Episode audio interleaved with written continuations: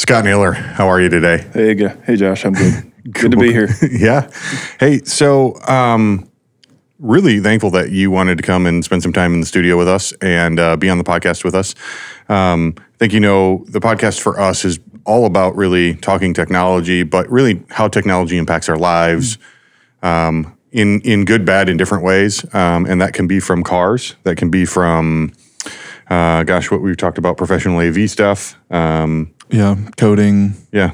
So it's just really a, a pretty general, you know, chat about technology and how it's impacting us today and tomorrow and in the future. That's wonderful. stuff, Happy to be here. But before we get into kind of where we're going to go today, I think everybody would like to know something about you, why you're here. Um, Sure. Besides the fact that we're friends, we've known each other for a long time. In fact, um, Scott and I's history is a little interesting in that we actually met way back in high school um, through his cousin and a friend of mine, um, and then didn't see each other for the better part of ten years. That's right. Um, Can you start telling these stories like the Hispanic guy from the Ant Man movies? I'm I don't I haven't seen the Ant Man movies. Really? No. Oh my gosh, have you seen the Ant Man movies? oh yeah. Yeah, the his friend that he's like, and then he's got a cousin who knows a person. That's It's kind of one of those stories though. Yeah. Um, Scott drove a van. Um, it was a conversion van That's right. back then. like the guy in Ant Man. Yeah. the blue, bright blue Dodge conversion van. Yeah, it was awesome. L- Um, large subwoofers and a bed in the back. You know what? What more? What more could Shagging go Ready, wrong? It was yeah. um, but so we met back then. Ten years ish go by, and a friend of mine says, "Hey, you have to meet this guy. He builds these speakers that are also art." Um, and I was like, "Oh, cool!" And he sent me the website, and there was this very like seductive pose of you like next to a very seductive speaker, and uh, that started uh, this current friendship that we have. Um, but tell us a little bit about you and what makes you tick, and and the things that make you excited and what you do for fun. Sure. You know, Well, I think what used to make me tick was um, was speakers and the creation of sound. Um, and growing up with a a father that was an electrician, um, was always doing hand stuff, hands-on stuff, and had the ability to take things apart, put stuff back together, do um, interesting experiments with sound and lighting and all that kind of stuff. So it, I used to think that that was just like, hey, sound is what's kind of getting me excited. And um, you know, as I went through through my career, uh, through college and uh, audio, and now into something totally different, it's it was creative problem solving that was what was kind of driving me. Um, but when you and I met, you know, I was studying sculpture at Kendall College and used my passion for audio and video and, and lighting to create kind of my own. It ended up kind of being my own um, uh, degree almost with with another buddy. We're like, hey, we don't fit into the normal path here. So they actually we were the first two to graduate with a functional art degree from Kendall uh, because we were we were doing things that were sculptural, but they actually functioned as as works, of, tangible works of, of of sculpture that so the degree something. was functional art. Yeah. that's awesome. yeah. I, so, didn't, I didn't know that. um, so all of that was built around um, uh, can can speakers be sexy? That was kind of how it started for me. Was uh, getting getting this out, Sexy like your shirt. getting getting away from the black box and getting getting speakers to actually something that you want to put in and display in your home or your business as as a uh, functional uh, art piece that's um, that's more meaningful beyond just the the original purpose. So Yeah. that was where it started. Um, you know, we I did that for a long long period of time and did commercial AV installations, residential AV installations, um, and Kendall was actually the the segue into my current uh, vocation, and so I work for a an industrial um, sanitation uh, equipment manufacturer, and they uh, they needed some CAD help, and I actually learned CAD through making jewelry at Kendall because I wanted to learn CAD to make my sculptures, and so take that CAD experience, bring it into the professional world, and now I do business developments for them, and it get still gives me an opportunity to do creative problem solving and build relationships with people at the same time. Nice. Yeah, Very it's been cool. a kind of cool career trajectory for me. Yeah, and you know, in between there, I think uh, you've told me some stories of some maybe things that we can't uh, disclose publicly of things you've designed or done for some DoD contractors or things like that. So you've had your hand in in a whole lot of in technology in many ways, uh, Yes. as well. Um, which is which is really why I thought having you here um, would be really cool to chat with Justin and I. And the the topic that I wanted to talk about today was was really and, and this came up you and I were having a beer at Railtown Brewery, which is just right up the road from our shop here, um, and uh, in Dutton, Michigan. And we were talking about traveling again because I'm back traveling pretty much full time. You're hoping Mm-hmm. I'm not traveling. You're not driving traveling me yet. crazy. Uh, when's the last time you traveled? like for work? yeah, it was um, probably maybe November. Okay. Yeah, I, I went two months as the longest I've gone without traveling in my professional career. He was It going kinda weird. yeah, I, it, like I looked like well, I started growing my hair out, and um, I looked like a mad scientist a bit. I think. Oh yeah, I went through the long facial hair stage, um, and I, yeah, I think all of 2020 I probably traveled three times, um, as opposed to the normal like spending three quarters of my time you Right. know, on the road. So Yeah. I'm and I'm still trying to figure that out. You know, it's guys, guys like us don't thrive well in that situation. no, the travel for the people who it works, it works really well at keeping you sane. But, um, you know, we were talking about technology, and and and we kind of came to this realization that, um, and I think we were talking about church too, Yeah. and and the impact in technology in how we're experiencing our lives, um, and it being a distraction or bringing us closer together. And and so that's kind of what I what I wanted to talk a bit about today. And um, I'm interested to know, you know, if I was to lob one thing out there right now that you think um, is is a piece of so so give me a piece of technology that you think is most poised or currently in your life that helps draw you close to family, friends, you know, to connection with people. Um, and then maybe an example of something that you think um, is really detracting from that. And maybe we'll start with the detracting because I think that's probably the easier one. I think that is the easier one. Um, But it might be harder to actually nail down the one thing, right? But what do you think is Mm-hmm. the most just what do, what do you think in technology right now is the thing that like isolates you the most?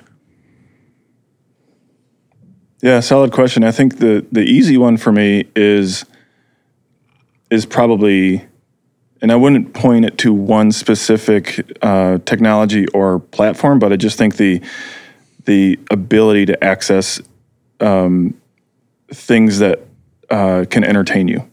Right. Uh, just as if you look at that as a general group, whether it be the stuff on your phone or the streaming services, it's just like, and this has been an interesting year where you really like you don't have to have an excuse to go out. You don't nothing's a nothing. You can't go anywhere. Right. So all of a sudden you're like, oh, I might as well just binge, and whether that's binging on your phone or binging in your TV or or binging on your i like your iPad or something like that. It's um, I, I think that's probably the th- when you're all of the time that you're spending looking at something else, like is time that you're not necessarily building a meaningful relationship.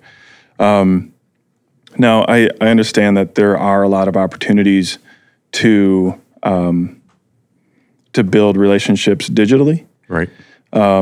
but as far as like my circle, um, I th- I think that that availability is is really something that is um, is a dangerous item.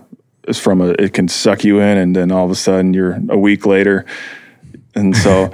um, so yeah, that I think that would be the the low hanging Yeah. fruit for me. So, uh, and Justin, you and I have talked a bit about this, and and we're all we're all dads, um, and I think that this is something that um, we really struggle with with our kids. I think your oldest is 12, Yeah. 13, right? Um, I've got a ten year old. Justin's oldest is seven. Yeah. Um, and so all of them are of the connected generation, like the kids who who never have not known the internet, iPads, Mm-hmm. all those things. Um, Yeah, like my kids walk up to my TV and try to swipe it. for sure. like a giant iPad. Yeah, my, my niece walks up to everything as "Hey Google," and like it's just like everything should respond to you. My five year old daughter randomly decided to say, Hey Siri, play a sad song. And it just started playing some random, like, oh no, no, don't play Every- anything. Siri's going crazy.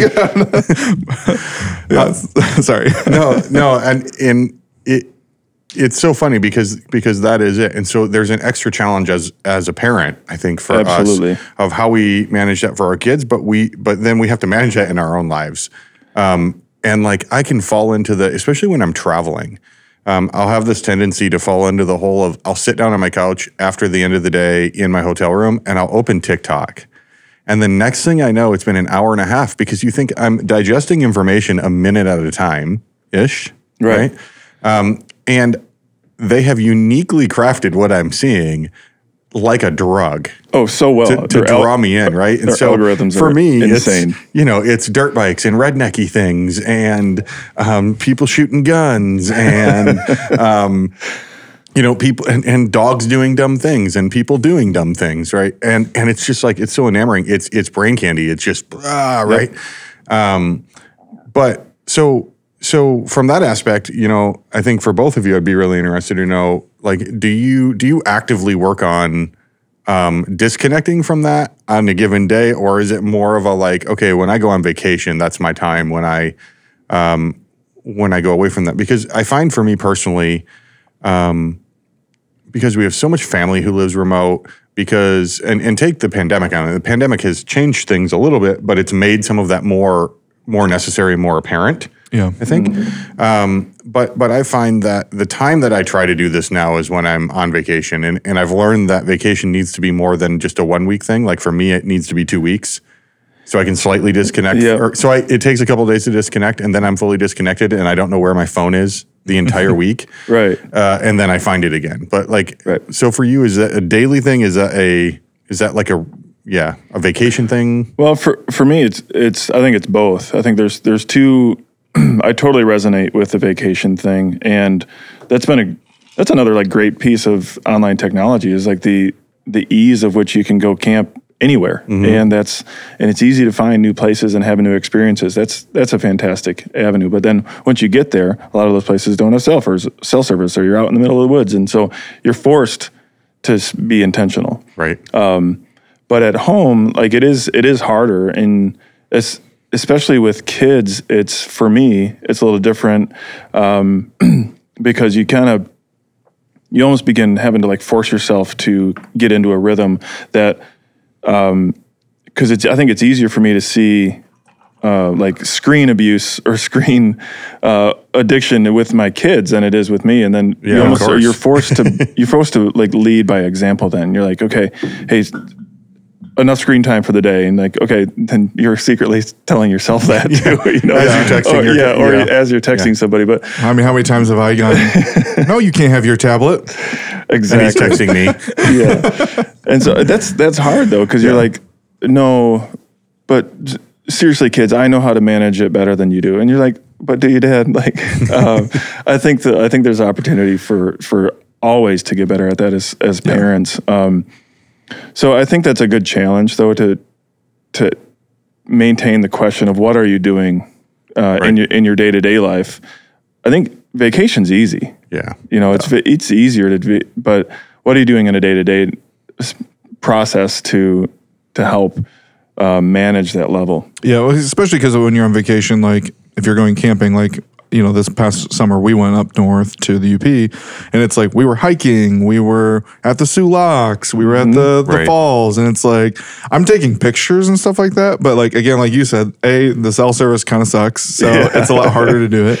And you're trying to wrangle. Like I have four kids under the age of seven. My sister was there with her four kids under the age of twelve you know my parents were there and we're all trying to do these things so it's like it was like constant like movement of trying to figure out what we're going to do you know or driving two and a half hours you know to the Locks type thing or like when me and my wife go to Disney for our vacations it's like we're taking pictures and we're riding rides and watching shows Right. and you know like we're at really fancy fun restaurants that we don't normally do so it's a little bit easier, but I agree. It's really difficult to like pull myself out of that and not just sit down on the couch, especially like, excuse me, for my wife who's home with the kids all day long. And it's like Yeah. the kids go to sleep finally.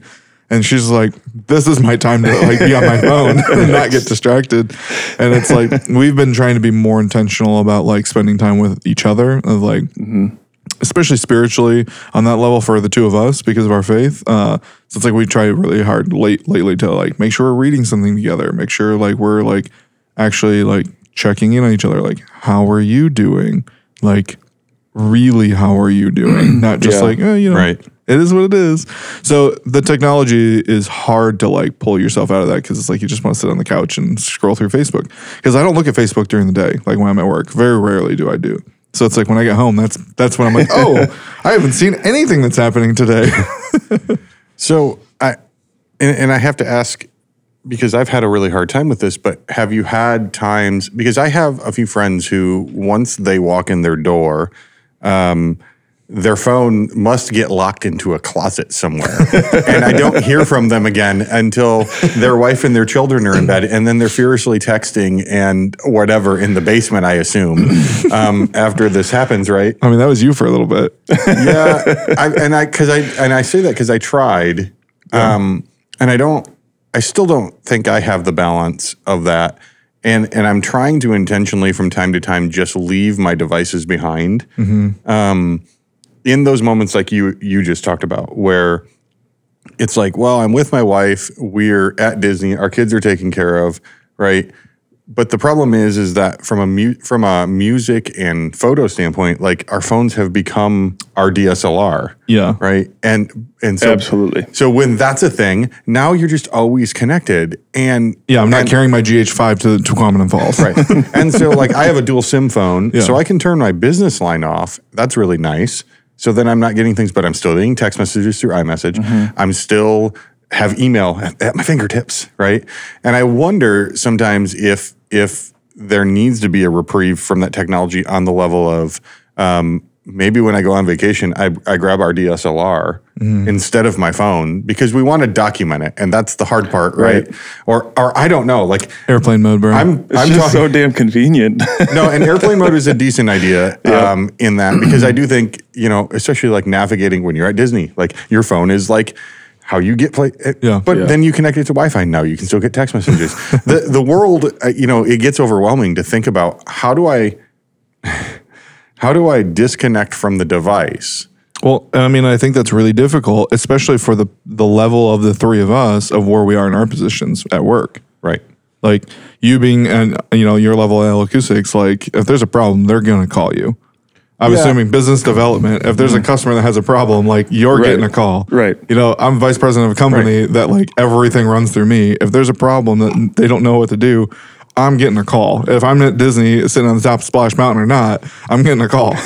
yeah, and I've kind of tried to draw a line on that. But but the problem is is you just I don't know that that it's viable to think that we don't have the device. So where you know like so let me let me ask you a question by maybe backing up a 2nd or or scaling going higher in elevation um, is there this ingrained assumption that things are not are because we can access the information and respond to the information have we made up this thing in our head that the information is more important than it actually is or the situation is more important than it actually is?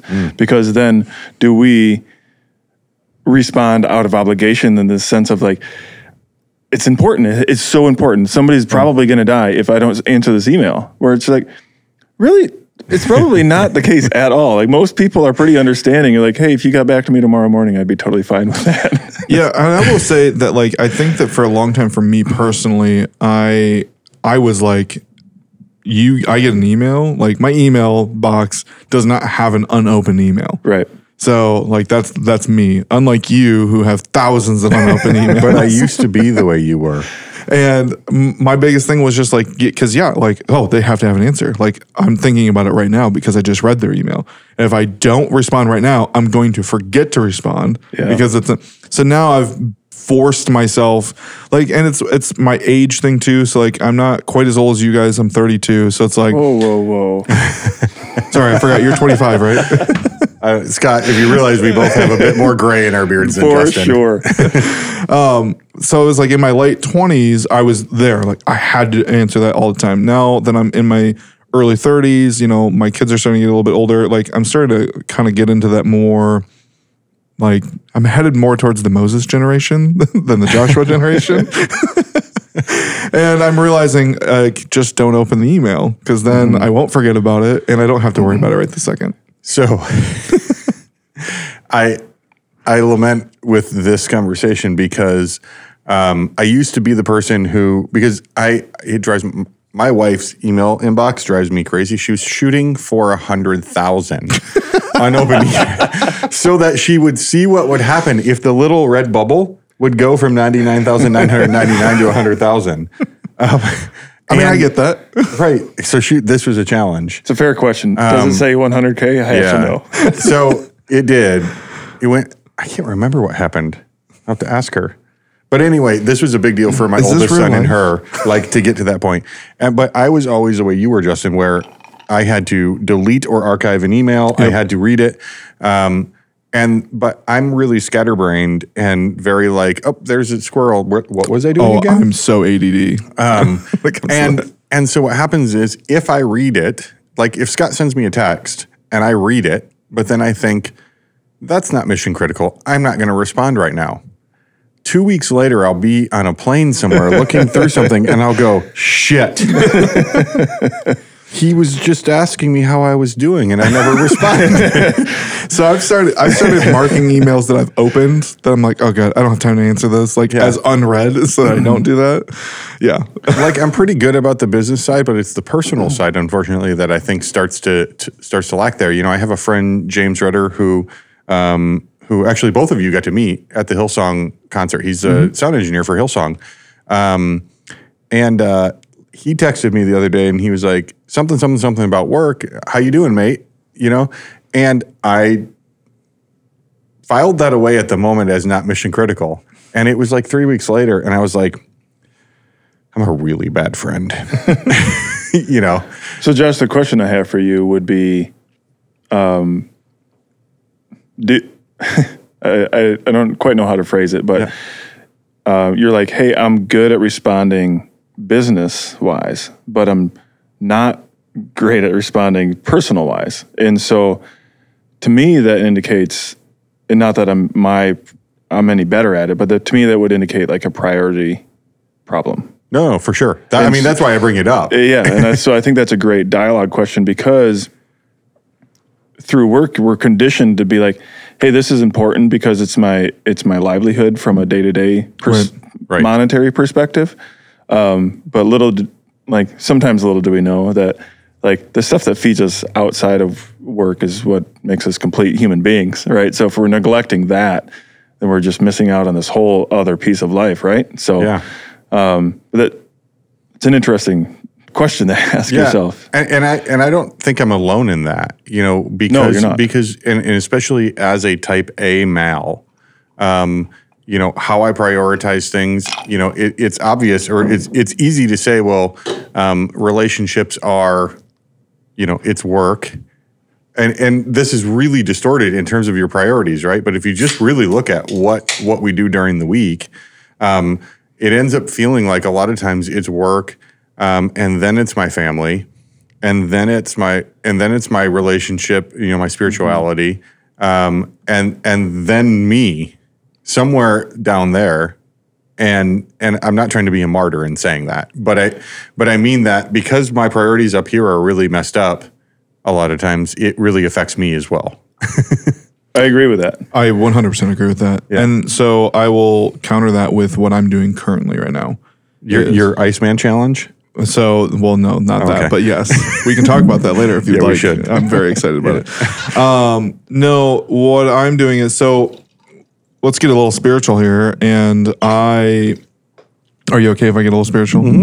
So probably like six or seven years ago, I felt like um, God was telling me to go and make a documentary about technology in the church and why it's important you know, the person that's making graphic arts for the Facebook and the website, like how they're contributing to ministry, you know, the lighting engineer, the sound engineer, like how they're they're part of the ministry. They're not just there, you know, serving and then leaving. Like I wanted to be part of the ministry.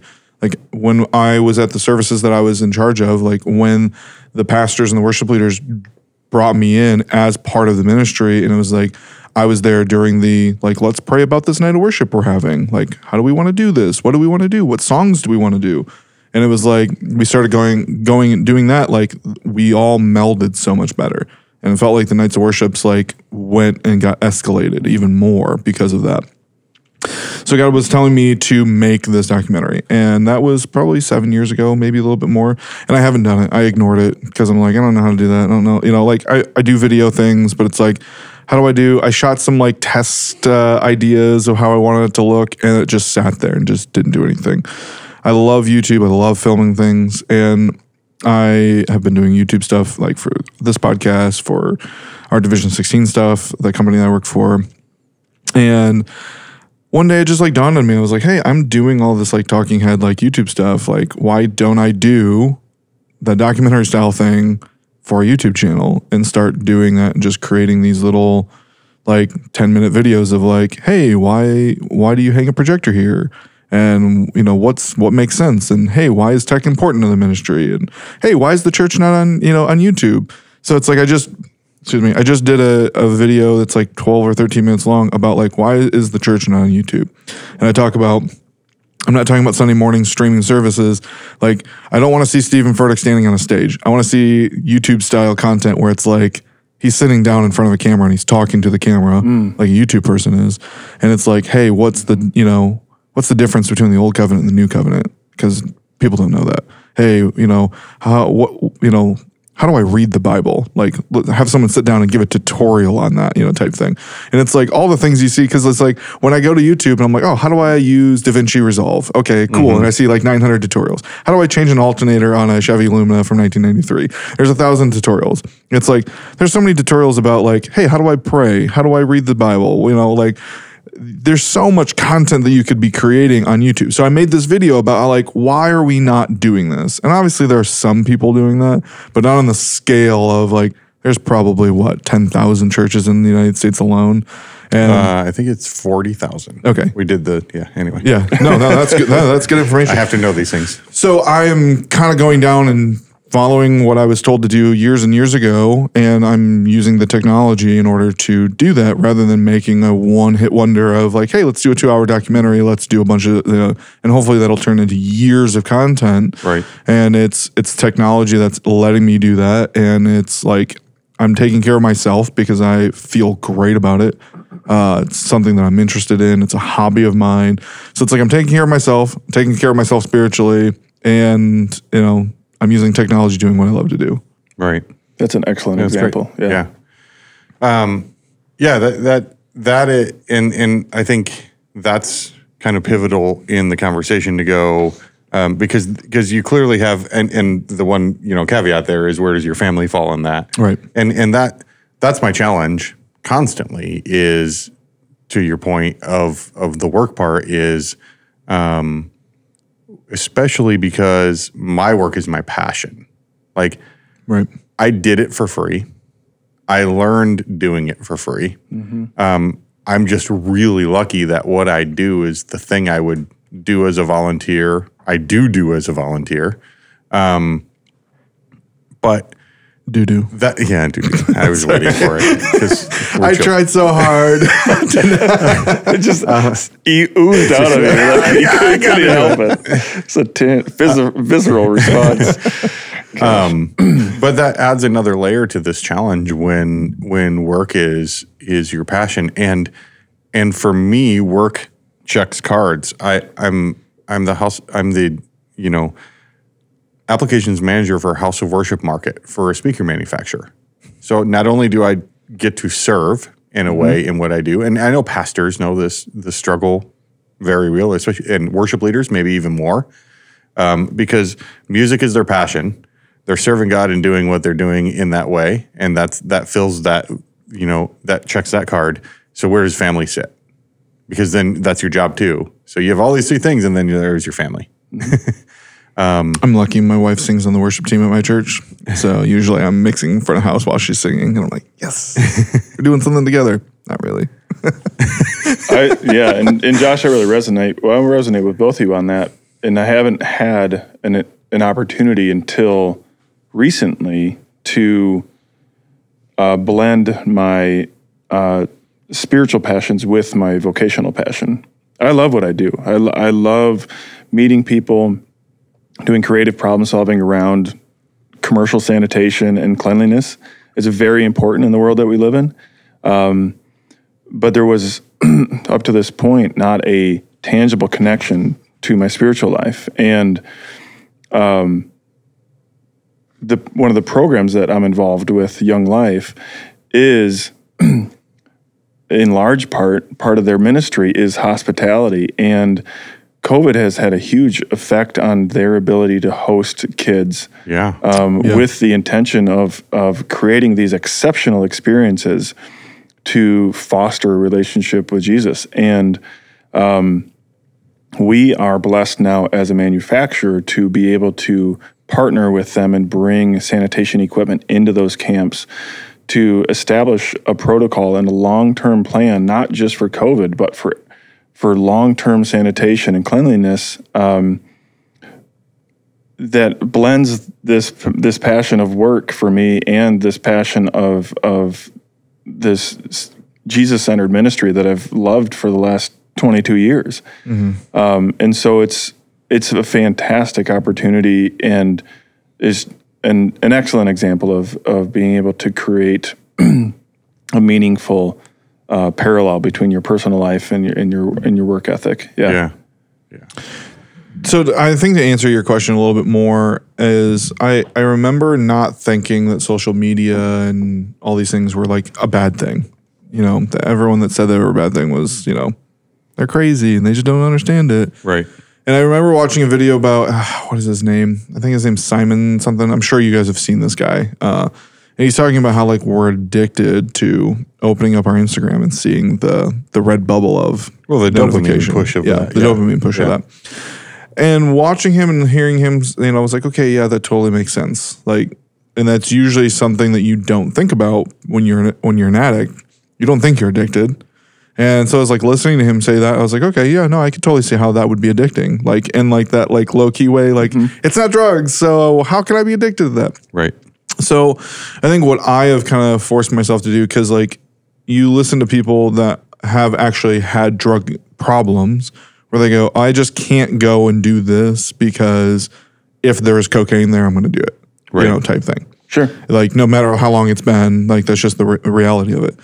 Um, it's always harder to stop doing something and put it down and walk away than to just make the assessment in your head of when I get home today, I'm not going to touch my phone at all for the first two hours. I'm going to interact with my wife, my kids. Like, so that way I'm not like trying to put my phone down in those first two hours. Like, it's just, I come home and I set my phone down and I don't even like think about it type thing. That's been, excuse me, um, that's been probably the easiest way for me to kind of like do that. And, um, me and my wife have decided to stop buying as many toys for our kids. And some of those things are like, uh, like recently, my both of my sons. So, me and my wife have kids from different marriages. So my oldest is seven, her oldest is six, and then my youngest is five, her youngest is three. So our two older boys are very similar in age, obviously, and they're both into Wolverine right now. And they wanted us to buy them Wolverine claws. And I was like, I'm not gonna buy Wolverine claws. And so I made Wolverine claws out of cardboard for them. Love that. Nice. And they both sat there watching me make these things. And I'm like drawing them out on the cardboard, cutting them out with scissors, taping them all up. And they're like, Dad, if you did this and then you did this, that would be awesome. And I'm like, okay, yeah, we can try to do that. We can try to do that. And that made their imagination grow. You know, mm-hmm. that made their like mechanical like skills start to like start flowing. They were loving me having my iPad set up watching X Men while I'm cutting out their Wolverine claws. You know, so uh, there's just like things like that where it was like I was able to do that with them, uh, connect with both of them, create something, have a memory with them, have my iPad on, watching a movie, which is you know kind of just like no one was paying attention to the movie. Right. You know, they were just excited that Wolverine was on the screen. You know, going ah, stabbing people, you know, with his claws, and then they got their claws and they were running around fake stabbing people. So that versus a just a ten dollar Amazon purchase or something, right? Yeah. Instead, you know, of go, opening a box and going, here you go. And they, they run off. And now I've had no interaction with them. Yeah. Now you have an experience. They have an experience. Right. And they have a toy that their dad took time to build for them. Right. So, yeah, Yeah. Yeah, I've had similar experiences with, you know, building a jump in the backyard with Yeah. them and, you know, that kind of stuff. But I think so so instead of focusing on the negative, so we obviously all know very clearly like where the where the negative side of technology is, but I think the heart of the idea here is to understand what are the things that have been positive for us. Um, and and I'll I'll lead with you guys because so I have family because my wife is from Florida, so we have family in Florida. Um, but during the pandemic age, um, especially when we were all on lockdown, I had grandparents who lived ten minutes from me, parents who lived ten minutes from me. I had friends who lived twenty minutes from me and thirty minutes from me, and all this kind of stuff. And and you know, I'm probably an enigma in what happened during the pandemic time because I own companies that were essential. I worked for a company that, while we didn't travel for a while, I was still very actively working. Um, and so I never was the person who didn't leave my house. Like I, there wasn't a day ever that I didn't leave my house. And sorry, that's and, and it's not that I was trying to go infect people and do all that, but but I was part of things that were doing things that required me to not be home um, and to work in my office as well. same here. But um, one of the things that we realized really quickly was all these people who we had lots of interaction with, and normally it would be we would see them for a while, like you know on a trip here or a trip there. You know, we would go down a couple times of the year to Florida. They would come up here. I would see, you know, you and I, Scott, would see each other here and there. I would see my friend Tyler who lives up in Rockford where you live and stuff, right? And so and so that was, but then pandemic was like, boom, done. So I bought all of my family um, portals, Facebook portals. And I was apprehensive about the technology for a whole lot of reasons that we can talk about on another, on a totally different podcast. You mean, about the, privacy mean you side. bought them NSA listening devices? Right. But I mean, listen, the stark reality is like, I am so connected that they see everything. Okay. And we can talk about this later, but I mean, like when I have my friends who who cover their cameras up and stuff, it's like, guys, there are three cameras surrounding me right now. There's another three cameras pointed at me from other devices. Right. There's about four cameras over there. And even if they aren't watching me because they cover it, they're hearing me. It just doesn't matter. I don't do anything that I care about. Right. Anybody knowing. Hey, so I mean, I, I, let me argue that. So I used to be on that level. I'm like, I'm not doing anything that they Did want you to get spy on me. outed on the internet somehow? And I didn't know no, I just I I've started coming to this like this thing like spiritually, politically, like if I don't stand up for what I believe in and like stand my ground respectfully, you know, in the in all the, the correct ways, then like I'm- I'm not being a part of society the way I should be. And so my thing is that I don't believe that my government should have the right to watch my video without my permission when I haven't done anything wrong. I haven't given them any reason to. And that's my stance of I went from I'm not doing anything wrong, I don't really care to I do care because I have my privacy. And we're in the United States of America, that's what we believe in. And that that's the only argument that I will make for you. No, that's fine. And, and you, know, I mean, you know me. Like, I'm definitely a patriot. Yeah. Uh, I just there are there are these battles and these things that I'm not going to limit my technology because I'm afraid of what they will see.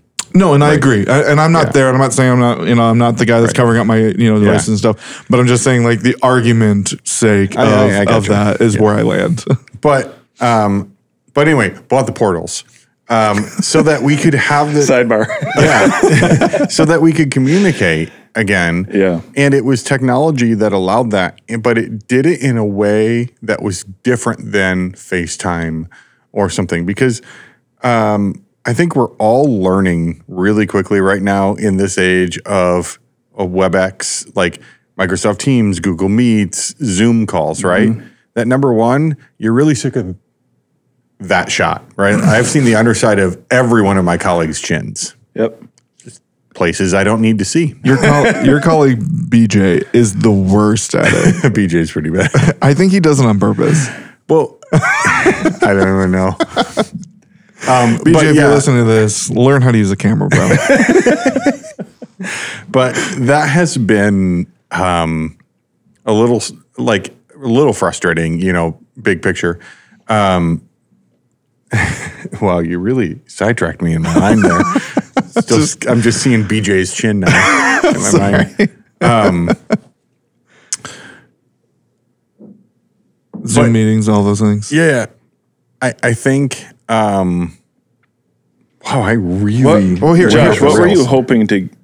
What was the the end product that you're hoping to receive um, out of gifting these portals? Okay, so what was the story that you were hoping that yeah, you were so the idea was that um, we are pretty tight knit family. Yeah. and and we were together a lot normally. And so what i wanted and we were able to do this. And and for two months if what i got out of that was what we got for two months it was pretty awesome. Because it gave us the ability to put something in our room sit down on our couch and talk as a family again. Because we it, there's probably not two weeks and I, I you have a really close family too. And, mm-hmm. and and as is justin and some of justin's family is remote as well um, actually a lot of all of them My entire family. um, but we all are pretty close with our families and it gave us the ability to ring my sister my mom and my grandparents and all be in a conversation together Sure. and also not have that right that like under chin thing my kids could just play in a room but they had something they could see grandma and grandpa on the screen and they could play and they could be natural and handing the device around i mean that's like my least favorite thing and i'm sorry for all of my family who are listening or aren't maybe but the hand the phone around because the family members who aren't there and we have to be like hi yeah oh, oh you know and everybody has the same Yeah. conversation while that's a thing, I guess that you do on holidays, that wasn't what I wanted. That wasn't what we were missing. And and I think that's the important part of this is is what we were missing was the connection. And and I hate giving the shameless plug again to this, but for us during the pandemic, the Facebook portal gave us the ability to feel like we were kind of in the room with that person. And that's fair, and whether it's a specific technology or Yeah. not. But I think the what you didn't want was the uh, the shallow um, five second update. Like, Right. how are you doing? Oh, I'm fine. Okay, that's How's your that's good because I didn't really want to. Where are you hear the working whole these story days? How's, housework? What's the weather like? Yeah. Yeah. And so what it does provide, um, and we tried this unsuccessfully, I might add, with um, through Zoom and a, a webcam mounted on top of a flat screen. It was just, it was better than nothing, but it did not work well. But what we were going for is like, hey, within the context of the constraints that we have, what way can we facilitate community here? And uh, and it's not much unlike what the church is is doing with with video streaming. And It's like being in the sanctuary is vastly different than watching on an iPad or or a TV at home. However, given the contracts con, uh, constraints that we have, sorry, uh, what are the best ways to facilitate community. And I think that's a great advocacy that you had for your family to initiate that program because then it says, hey, this is a priority for us. And so we're going to take some intentional time. Even though it's digitally, that's still intentional time. That's not just like, hey, is it snowing where you are? Because um, I'm really scared about slipping on the driveway. Like, I don't care. Like, Right. like like how was work this week are you are you beat down and Yeah. and de- depressed like how is covid affecting you Yeah. That was like my my dad was very anti smartphone yeah. until probably like four or five years ago. And I remember like he had this little like LG flip phone, and I'm like, Dad, I'm like, just go and get like an iPhone or something. I'm like, I would prefer you to get an iPhone because then you'll be a blue person instead of a green person. and he had no idea what I was talking about. uh, and I was like, please, I'm like, just go and get one of the, you know, like even one of the older iPhones. I'm like, they're cheap, you know, like he- he, doesn't have tons of money. And my mom has always been like, yeah, let's get it. Let's get it. My dad's like, it's stupid. Like, we're not getting that. and somehow my mom talked him into doing it. And I remember he got his first iPhone and I got a phone call, sorry, a FaceTime call from him crying. My dad is not a crier. Like I think I've seen my dad cry uh, a little bit more now because of things that have happened with him. But up until that point, that was probably like the second or third time I'd seen him cry in my entire life. And he was like, I just have to say sorry. You've been trying to get me to get one of these things for years, and I haven't done it. And uh, he's like, I saw my grandkids today, and he lives in Florida, and we all live in Michigan, and they don't get up here very often. And he's like, I saw every single one of my grandchildren Wow. today. And he was like, I had no idea what I was missing. And I'm like, a phone did that. Yeah. So a, phone made him like sob like a child, you know? And that's where I start to go where it's like, yeah, we can be too consumed in it, but it's like the fact that I can FaceTime my sister who lives in Detroit, we're in Grand Rapids, and my kids can see their cousins on a consistent basis rather than the you know the way I did things. Like when I lived in Florida when I was a kid I like I barely knew my cousins because they mm-hmm. all lived up here and it was like the one time a year that we came up here it was like oh my cousins cool. Right. you know they like my kids love their cousins because they get to talk with them you know once a week or once every other week or whatever. You know so it's like the world has become so much smaller because of that and I remember one more story. Uh, I used to work at Disney World, and there was a girl that I worked with there. And then I moved back up here, and there was a girl that was in our uh, worship band, and she decided that she was going to go and join this, you know, like Peace Corps style, like missionary thing. And she came comes back one time, and she's like, "Hey, I met this girl. Her name is, you know, Mary Catherine." Uh, she said she worked with you in Disney World, and I was like, "Yeah, I totally like." She dated my friend like Steve or something like that, and she's like, "Yeah, she's a part of this thing that I'm part of," and I'm like, "Oh, cool." I'm like, "Where'd you guys meet?" She's like, "Indonesia." and they were in some like like remote tribe for like months and they had no internet connection and then they went to like big city and that's where like everyone like logs in to like upload all the photos they've been taking and they added each other on Facebook and they had a mutual friend of me which is how that conversation That's came up funny. oh how do you know Justin Edmonds? How do you know him? Oh I used to work with him at Disney World. And I'm like yeah that's small world. That's small Right. world. That uh, I, that's the side of technology that I think that is really cool, um, and and the part that I like about what potentially is there about the connection thing. Um, but I think we have to get away from the unnatural part of the technology. Like I, I referenced the like, you know, people don't, and it's some of it's generational, right? Right now, my 10 year old doesn't use, he, whenever he, he has a phone, when he calls me, he FaceTimes me always. And I'm like, can you just, can you just call don't me, have to do please? that. right? Like, can you just, can we just talk? Like, we don't have to see each other. Yeah. Da- Daddy why can't I see you no, and yeah, your kids have done that. My when I travel, I think this is how this came up, Scott, that we were talking about the fact that when I travel, she will my wife will hand Blake, my youngest, um, the phone, and sometimes we don't FaceTime, and it just blows his mind that he can't see me on this device. Yeah. Nana why can't I see you Nana why can't I see you it's a phone call yeah why can't I see you Like Doesn't mean anything to him. in their mind, you're like, yeah, stupid. It's a phone call, Yeah. right? I'm supposed to see you. It's like hang up the phone. No, that's not even a thing. Um, and it brings up so many things in my mind because Cisco made all these phones that had cameras on them with the idea that people would video conference more. And they were fly- I mean, I don't I don't think they made a lot of impact in the market Right. personally.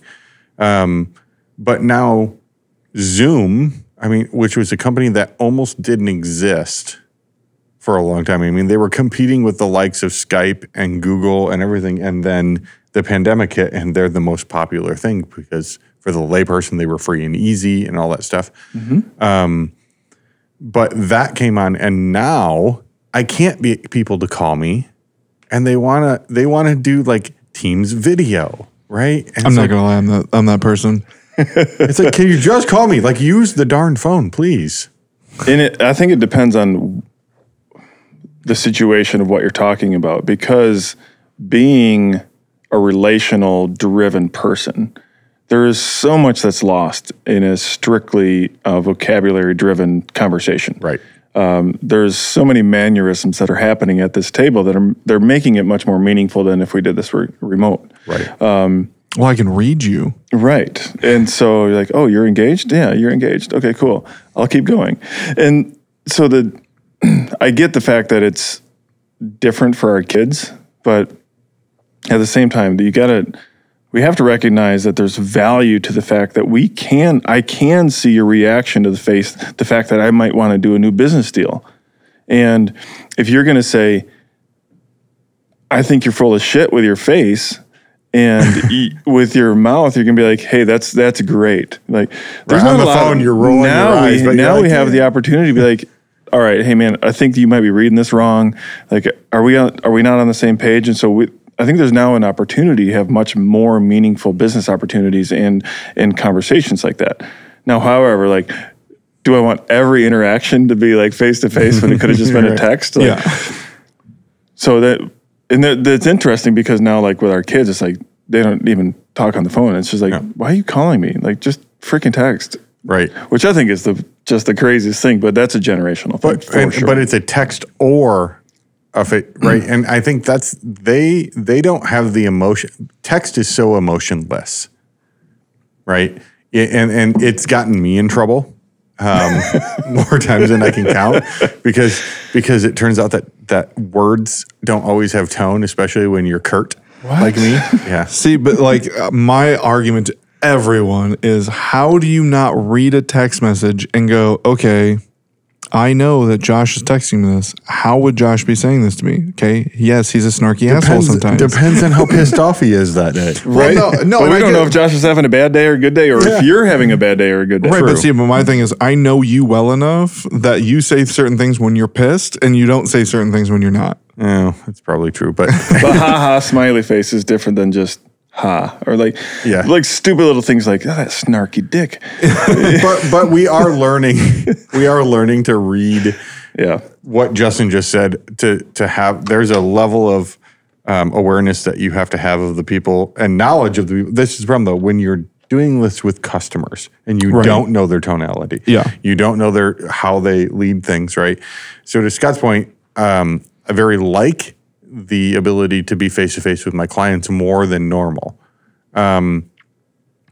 with with that that aspect of it. Um, and the same with my family. Like sometimes it actually is better that my mom FaceTimes me and instead of calls me so that they can see my face and not just my words always. right? I could see that, Yeah. especially like with that generation, Right. because like there, I've gotten like off the phone with my mom, and then I've gotten a text. Are you mad at me? Right. no, I'm not mad at you. but do you think that do you think that that is going to lead to like i feel like we've just made the case for the fact that the future of conversation is is something that has a face and a voice or it's text right like the phone call itself and and sorry we we tend to do this we try to like pick out that thing but i mean short of telemark, how many how many conversations in a week have you had that were on a phone call with no that didn't have to do with a paying a bill, dealing with the frigging government, not just the government, the frigging the friggin' government, um, Say what you mean. or I mean what you say. or or telemarketers or something to that effect, right? How outside of all of that, I mean, you're either doing largely I'm a bad example. I use the phone constantly. yeah, And I, I think I would push back on that a little Really? bit, just from the standpoint of the economy of speech versus like the economy of of text. Say you get in a in a text within a con- uh, the the context, you get maybe twenty percent of what you actually meant to say. That the idea is conveyed in a text, but you're only getting maybe 10, 20 percent Yeah. maybe in a in a in a, phone call you're maybe let's bump that up to 50 i don't know face to face you're up to 80 whatever so um there there does need to be an economy of of communication. It's like I'd rather have a three minute phone call with somebody to actually talk through an idea versus having 37 text messages to try to Yeah. try to dumb it down and rephrase it 17 times. I mean, how many times have you just called me?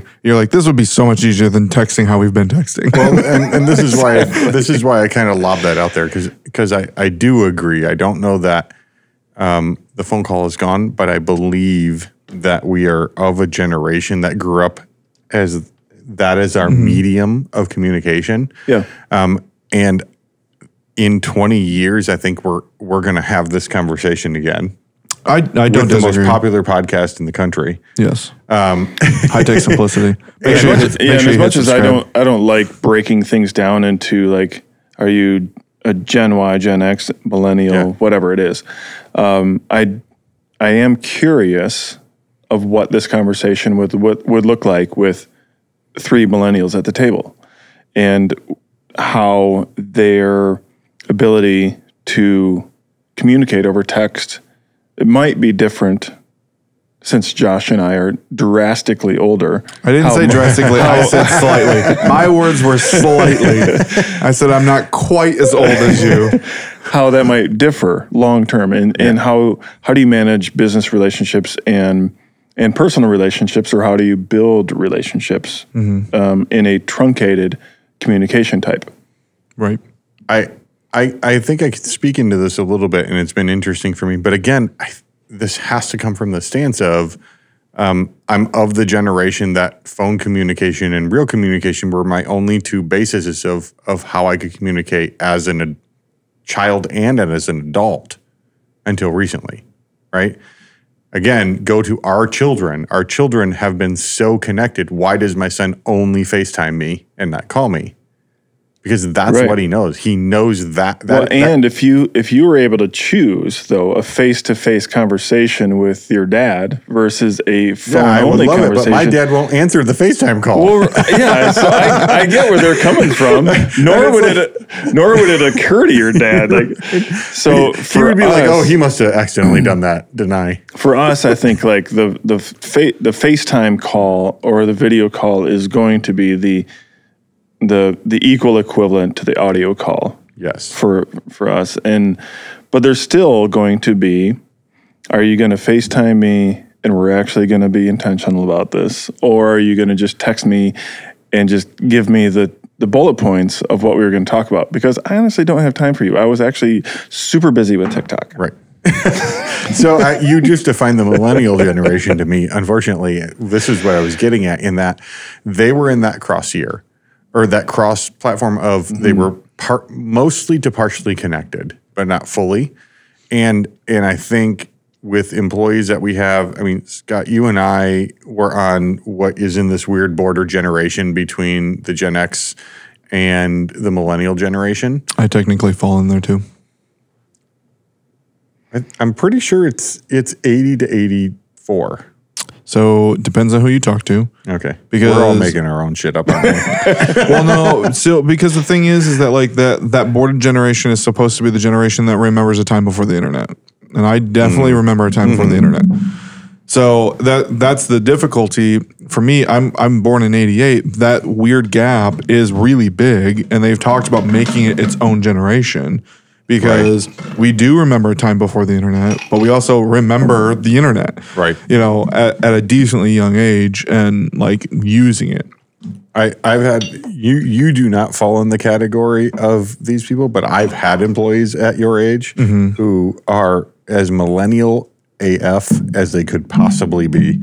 Yeah, um, and that's why uh, for me specifically, my age group is really weird. Like that 85, 86 to like 89 is like how are they going to fall? Right. Because like what did they pay attention to? For And me, what, the, what their family had access to, all that kind of stuff. Right. So like for me, my family wasn't super rich. So it was like I remember like we got a computer and it was like I don't even remember.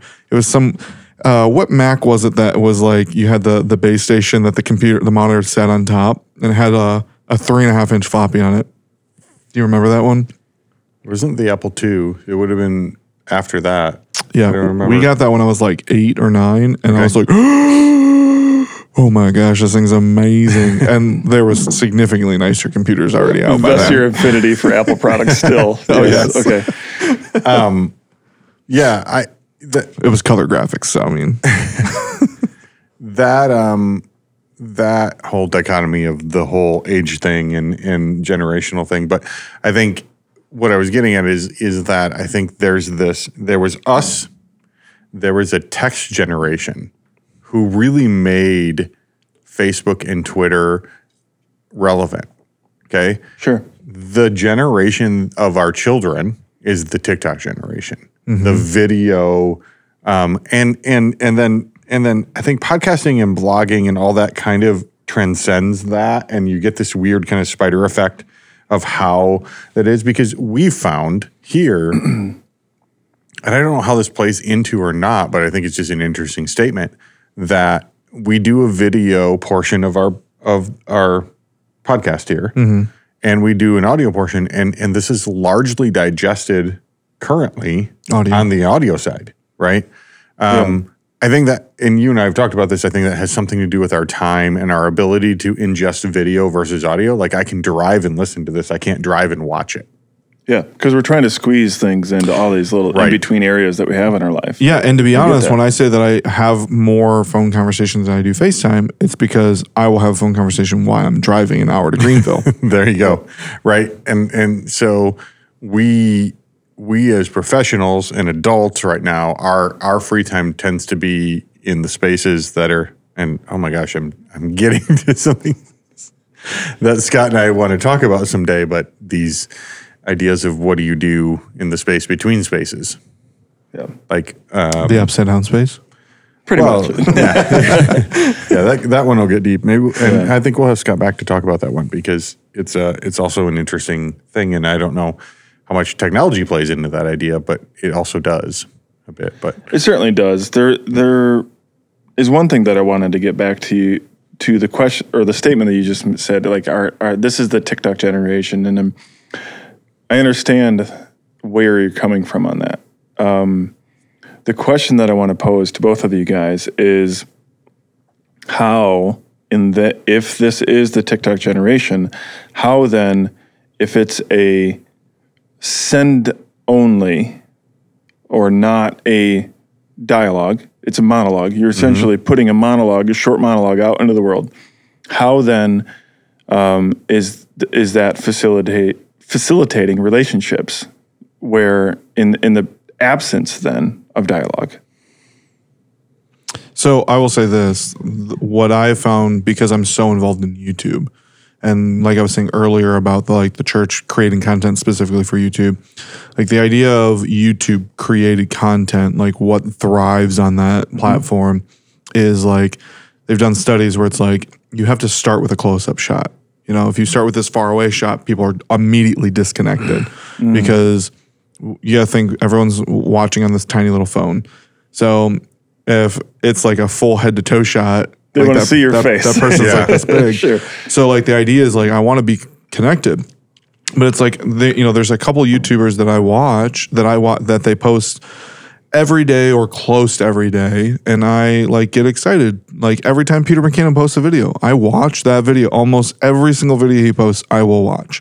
It may not be the day he posts it, but at some, you know, there may be like the day where I watch four videos that he does. But at some point in time, I've watched so much of his content, and because of wh- how he's creating that content, I feel like I'm friends with him.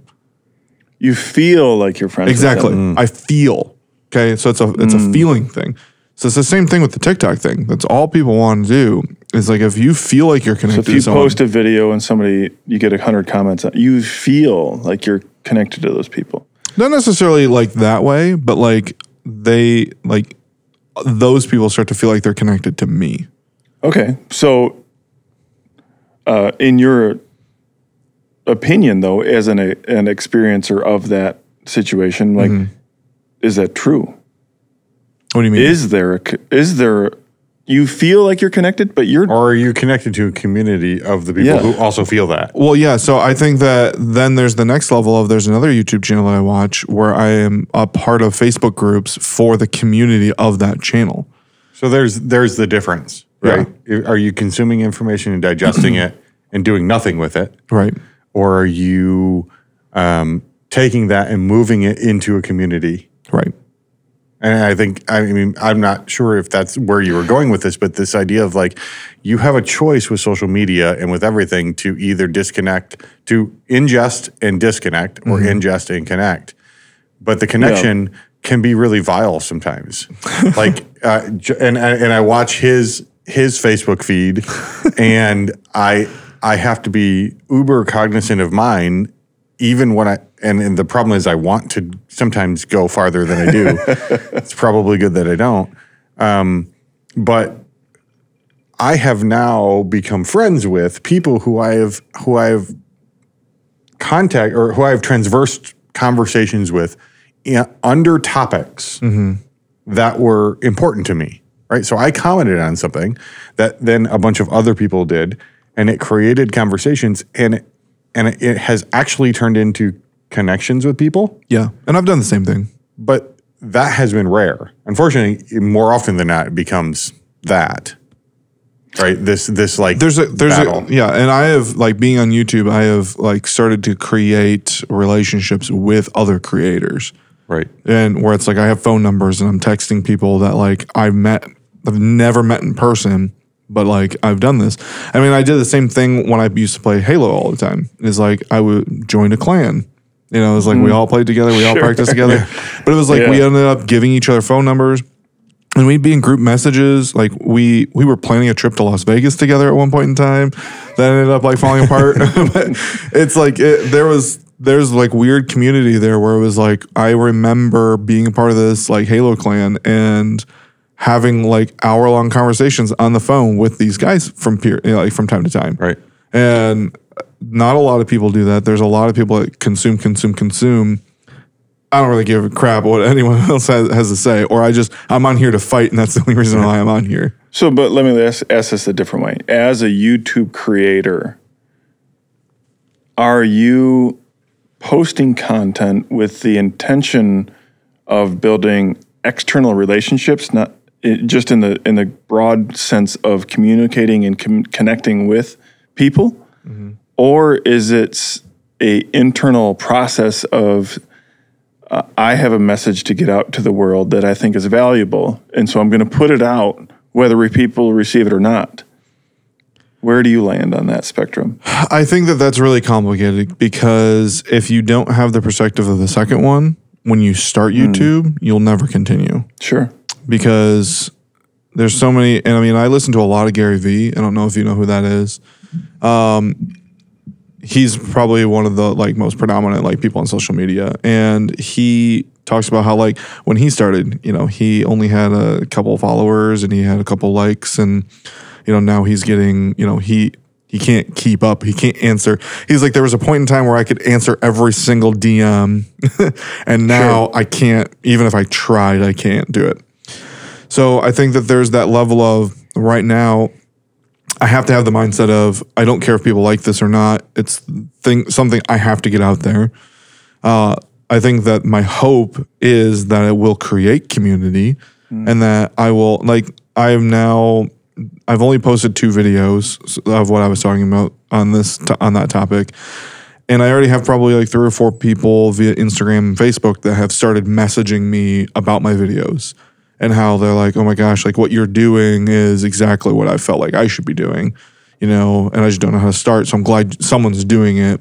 And, you know, they, every time I post a video or I comment on something, they're, you know, now seeing my comments and they're now commenting on my comments, you know, like backing up what I'm Yeah. saying. So it's not really quite a community yet, but I think that ultimately that would be the goal, would be that. But there's also that level of like, I don't really care what people think. Um, this is what I feel. And it's not that I'm, when I say I don't care what people think, it's not that I'm like ignoring what they feel and think, but it's just like, I'm going to say what I feel right now. And as I, as I go along, you know, my opinion will change and, you know, it may change because of something that they say, but I'm not going to let that deter me or like shut me up because I, they disagree. and I love it. Yeah. I, and I'll I'll add to that for why we did like when I when I started talking to Justin about high tech or about high tech simplicity and why we're doing this. Like, why do we want to do a podcast? What's what's the point of the whole thing?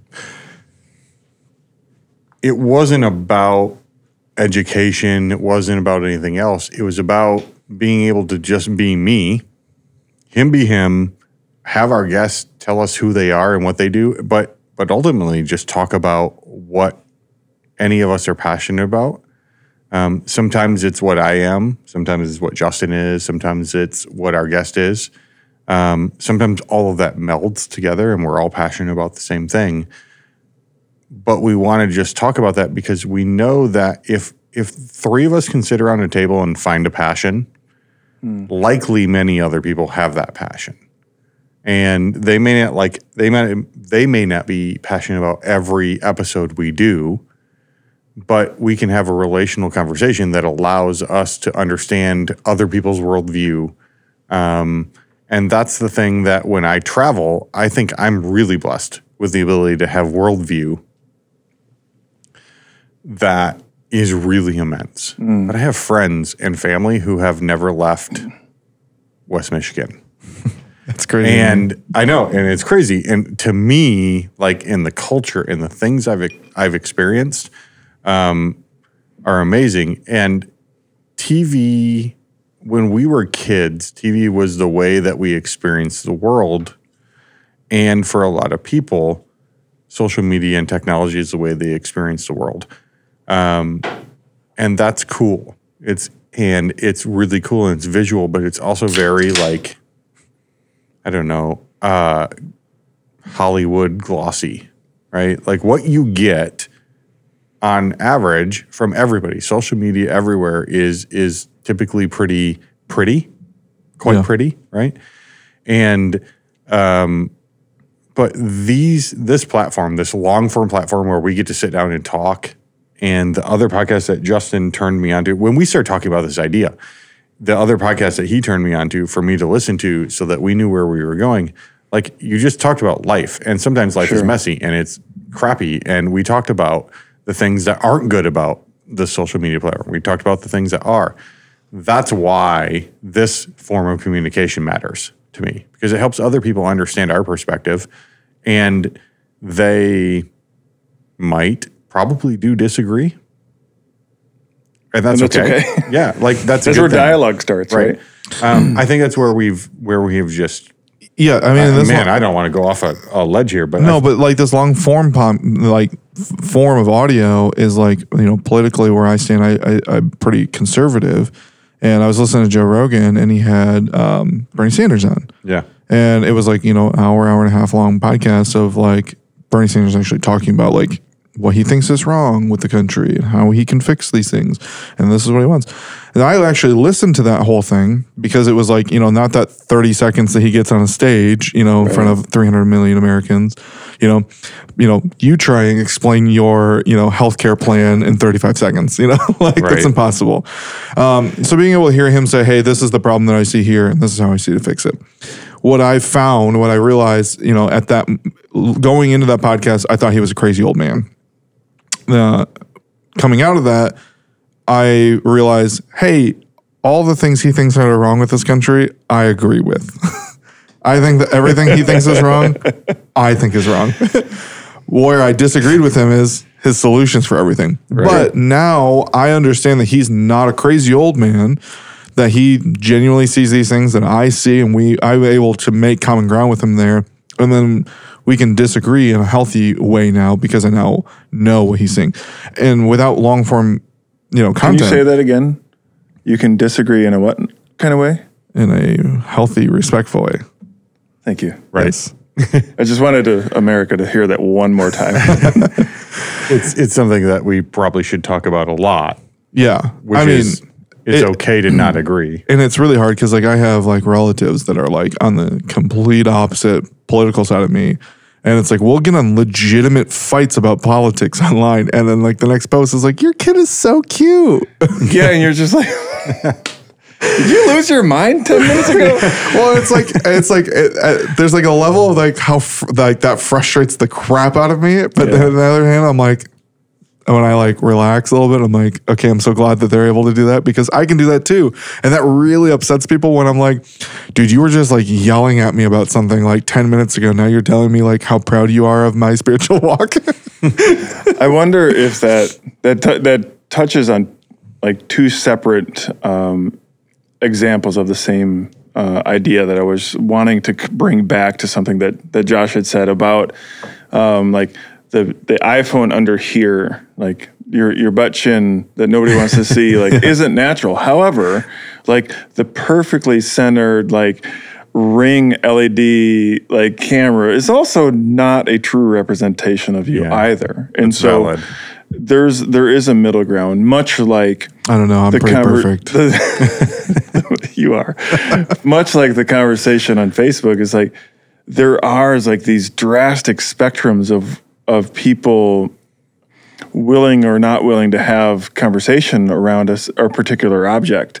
And it's like this this ugly side or artificial side of them that they're just throwing out into the universe without any abandon uh, where the true most likely representation of them is somewhere in the middle where they do desire to have a meaningful conversation with another human being. Right. that's just not there's just something broken in the process there that's not allowing them to do that Yeah.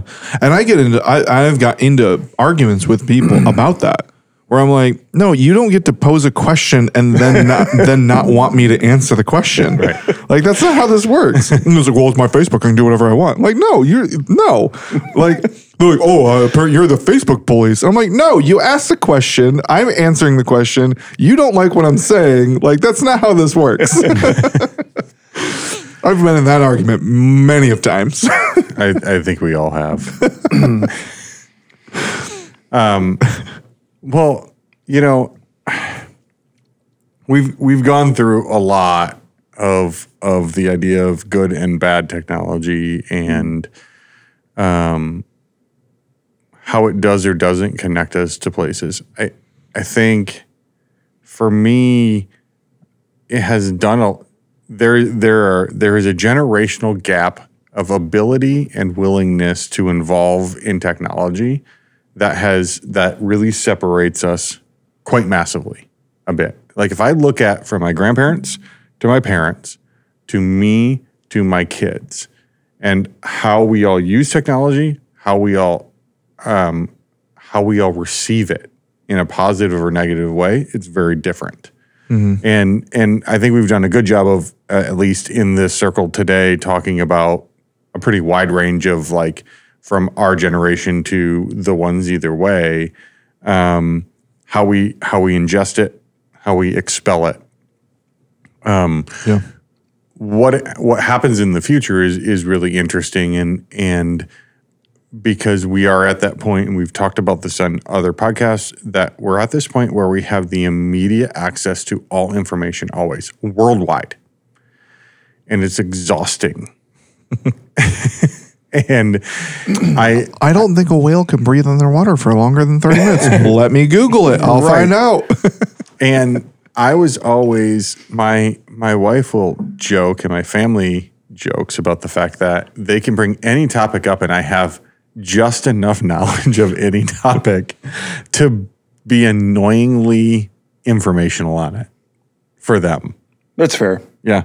And I I think, think I spit I think we're boat. all, all the three of us at this table are people who ingest enough information that we know a lot. We know a oh, little I- bit about a lot. I love documentaries. yeah. And I watch, yeah. However, that has recently made me much more appreciative of people that are actually experts in their field. Yeah. Right. Because you don't meet them or see them or hear about them hardly ever. And there's so much information. There's a plethora of information about people that know just enough to be dangerous. Yeah. Well, I just watched this thing online where they were actually like going through the versions of the Declaration of Independence and they were like reading them and they're like, so this was the first draft that Thomas Jefferson wrote of the Declaration of Independence and it said this, this, this, and this, which is different from the actual uh, like version that we see that they actually signed. And then there's the second version that says this. And I'm like, those still exist? I mean, like it's like, and then you think about it, and you're like, of course those still exist, but like at the same time, Yeah. it's like, why would I need to know this? But I think you you've been doing masterclass stuff. Yes. oh my and, gosh. And what I wanted to Do you get, have masterclass? No. You need to. yeah, Okay. Oh Pretty my awesome. god, dude! For am I missing something? Just learning specific? everything. Just learning everything. Dude, I'm literally right now. I am watching through three different series. I'm learning how to cook from uh, Gordon Ramsay. I'm learning how to negotiate like a hostage negotiator, and I'm learning filmmaking from Martin Scorsese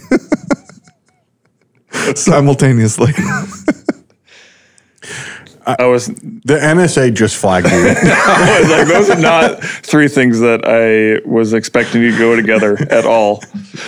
But I mean, I do appreciate that, and and one of the it's it actually one it's a harder thing now I think to to be intentional about education as you get older, and I and I hope that's one of the, the generational changes that um, that comes out of this multitude of information that we have access to is that there are so many people that are willing to provide what they know um, that we now have access to it. Like if you have a really smart person that's willing to just dump their knowledge onto the world, that's fantastic. well, dude, yeah, The, the byproduct of that is that you get the dumb an people to do it idiot has the same platform.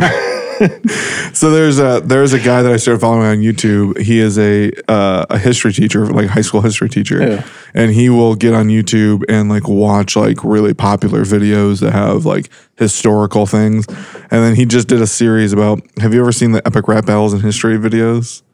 yeah. Yes. Yeah, so he actually goes through and like watches those and like talks about them, which is kind of cool. He's like, okay, so like what he's talking about here is this, and like he's like, oh, that's really funny, like you know, because like sometimes those guys actually do their research and like there's like some comments in those rap videos that you're like. I don't even get that, and then you hear like I'm watching this guy go, "Oh yeah, he's talking about blah blah blah blah blah," and he starts like talking about the actual scenario, and you're like, "That makes so much more sense than that rap song." so it's kind of funny, yeah, yeah. Yes.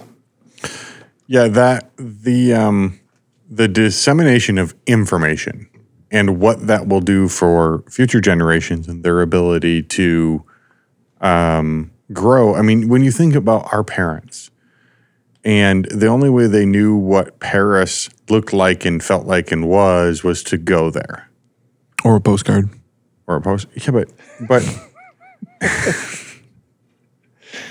but my point here. My goal being- today, my goal today was just to throw Josh off as many times as awesome.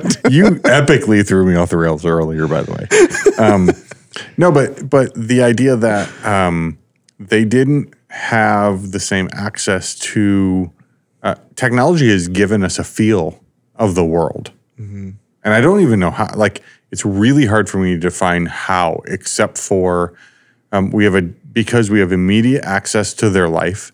We understand their culture. We understand things that do and don't affect them, and and we can see it without the bias of media. And I, and I don't I don't want to go down another rabbit hole that's that's going to take us another hour long. But what I mean here is it's a direct communication from you there to me here. Right? Sure, I can see where you're coming from on that. And even if you look at er, much earlier technologies, say like the train, like Right. instead of hearing from your TV that there was some kerfluffle over in La La Land, like you could literally take a train there and Right. experience the culture and the people for yourself. Um, that's not dissimilar to where we are now, where there is what I hope with as much misinformation as there are is out in the world that there is so much more ability for you to get on a digital train and go somewhere and find out for yourself hey is this information actually correct Right. and and use technology yourself leverage yourself and not just get on somebody else's bandwagon, but leverage technology for yourself, and then using that information to to widen and deepen your relational circles around you. Yeah. I, that's really well put. Yeah. I will say that the the whole like is technology bad? Is it dis you know disconnecting us or is it not? I will I will say this is that I used to have this conversation with my dad about drinking uh, because he grew up in a family that was you know full of alcoholics and like he got saved in like 1980 like burn your vinyl like saved you know type thing. And i grew up being taught that you know you can't drink at all and it, it's a terrible terrible thing. And then you know i went through my young phase of you know abusing you know drinking. But now it's like i can sit down and drink two or three beers and be perfectly fine coherent completely in control of myself drive home with zero issue you know those kind of things. And it's it's fine. It's good. It's good. It's okay. Um but then there are the people that can't do that and they drink too much and then they, you know, they're mean and, you know, they say things that they don't really mean, those kind of things. But for me, I can drink three or four beers. My wife can only drink one, you know, before she's past that crest Sure. of like n- not being able to drive home type thing. so that blanket statement of like, you can't drink, well, no, I can drink three or four beers. You can't because when you drink three or four beers, you become an asshole. you know, you can only drink one beer. So it's like for me, technology, like I can use technology a lot more without being disconnected or consumed by it than my kids can or my wife can. So I think that that's how I kind of look at it where it's like everyone has their their own threshold and we forget that a lot of times. You know, like I don't know how much technology you can do before it's consuming you Sure. you know, before it gets to the point where it's like it's hard for you to stop. Because I mean, I've been there with the TikTok, and I've realized, oh my god, I've been watching TikTok for two hours. Like, oh my god, it's not TikTok for me; it's YouTube for me. Like, Okay. oh, I've watched four videos, and it's been two hours because I'm definitely the uh, twenty to thirty minute YouTube video watcher. um, but yeah, it's just uh, I think that it's different for everyone, and I think that that's really important to remember is that technology can be great, but everyone has their own limits. Yeah. I concur with that. Yeah. well, uh, Scott, this has been uh, enlightening and fun to talk a bit about um, technology and how it affects our lives and um, where we think it's going to go or isn't.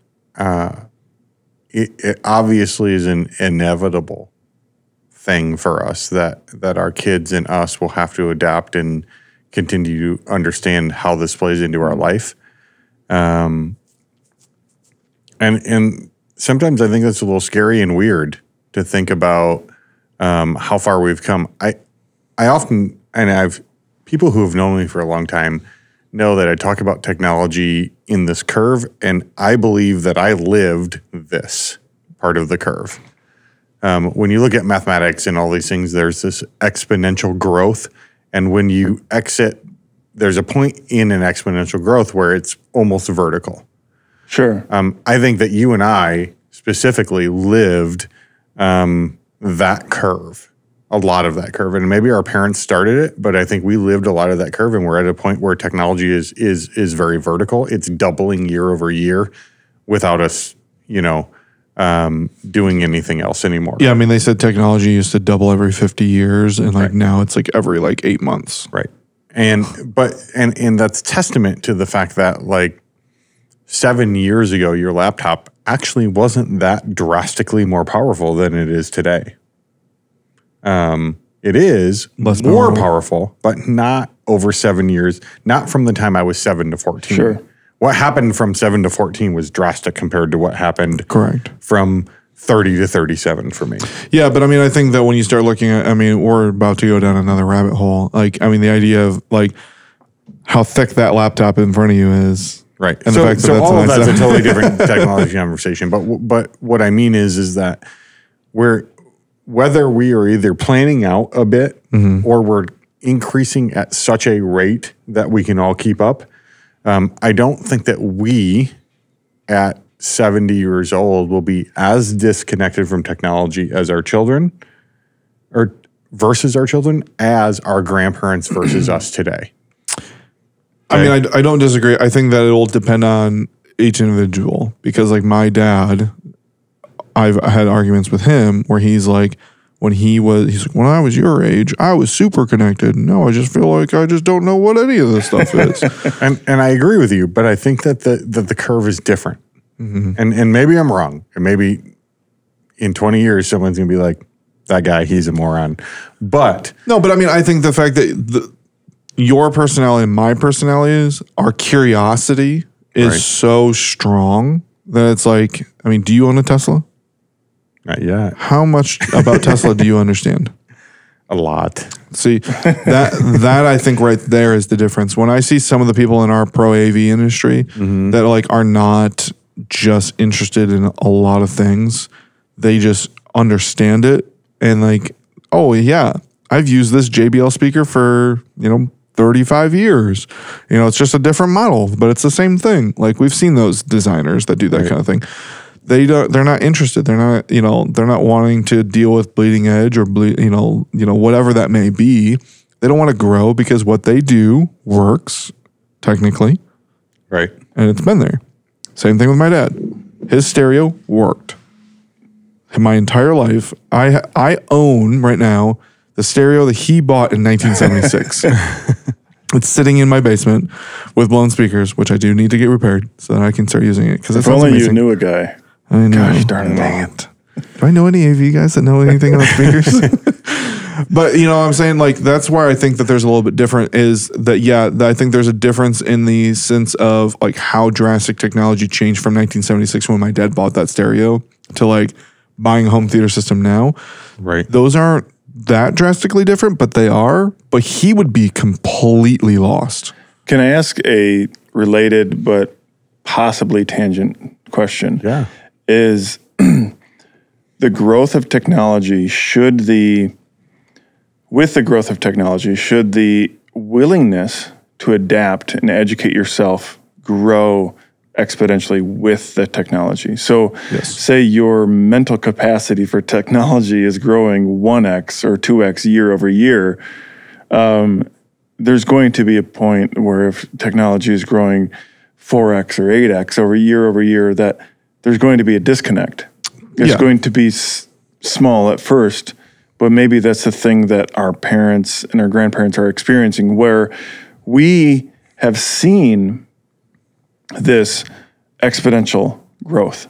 And now our hopefully our brains are a little bit more adapt to the fact that I need to learn faster than I'm taking information in. Because that's that's essentially what it is because now I, I just got used to this. Things are already different. And then you you and my kids are just used to this. They're way more adept. So I have to have the willingness to challenge myself as a I don't know what you classify yourself as a an an out of touch technology and um, to to say I don't get it, but I, I need to challenge myself even more than I used to to learn this new technology to, to keep up. Yeah. So you just defined what I was trying to explain, which is which is um, when you when you live through this curve, okay, the the point at which um, base of the the way exponential curve. exponential I was works, gonna say, the way an exponential So going works. from for, flat for those to listening vertical, on audio, yeah. going from flat to vertical. There's a transition from a stagnant There's a curve, to and that curve happens quite drastically Yeah. if it's truly exponential, mm-hmm. right? yes. Um, which I think we are in. I think we're out of that curve. I think we're on the vertical now. Mm. I really do. And, and and and Scott defined it for me right there in that I think We- we're I think we're close to being we are vertical. we are going to be the first generation of of men and women who have the ability to um, adapt with our kids on a level that doesn't make us irrelevant. I agree. and and we might be slow to that, but we won't miss it. And and I look at that with my parents and my grandparents and say, um, I am guiding that heavily, right? I have an 84 year old grandpa who is the most connected man you have ever met in your life. I mean, he has like every iPad that's ever been made. He has MacBook Pros. He has right, but he's 84, and at some point, his ability to process this information slows. Mm-hmm. And then I have my mom. So my next reference is my mom, his daughter, right? and then me. And and I look at them and she is slightly better than him. See, but I look at like my sister, and I don't think that she knows any more than my mom does. Yeah, but she probably chooses to not, right? No, I mean, There, I, there is a choice I don't. perspective to generational technology adaptation. Yeah, I mean, I think that there's a there's a level of like, is she sitting there watching tech blogs like I am? No, obviously. Is she getting every like little thingy? No, but I mean, like for instance, like my, my wife, like before we got married, she didn't own a TV. She didn't, you know, do all these things. She had a phone, obviously, but she came Wait, sorry. Can we back up? Your your wife was married and she didn't own a TV. before we were married. Yeah, before you were married. she didn't own a TV. That's So I have a TV in every room of my my house. So no, no, no. So this is Besides my bathrooms. So she she You're meet- talking to the wrong group right she, here. she meets me. Okay, so we get engaged, and I convince her to like buy a TV for her house. So she buys this like little fifty inch TV. Okay, Little 50 inch TV, by the way, you just referred to. Yes. Okay, and I'm about to explain why that's a little TV. Okay, so the 82 inch TV in my living room. Yep. Rest in peace.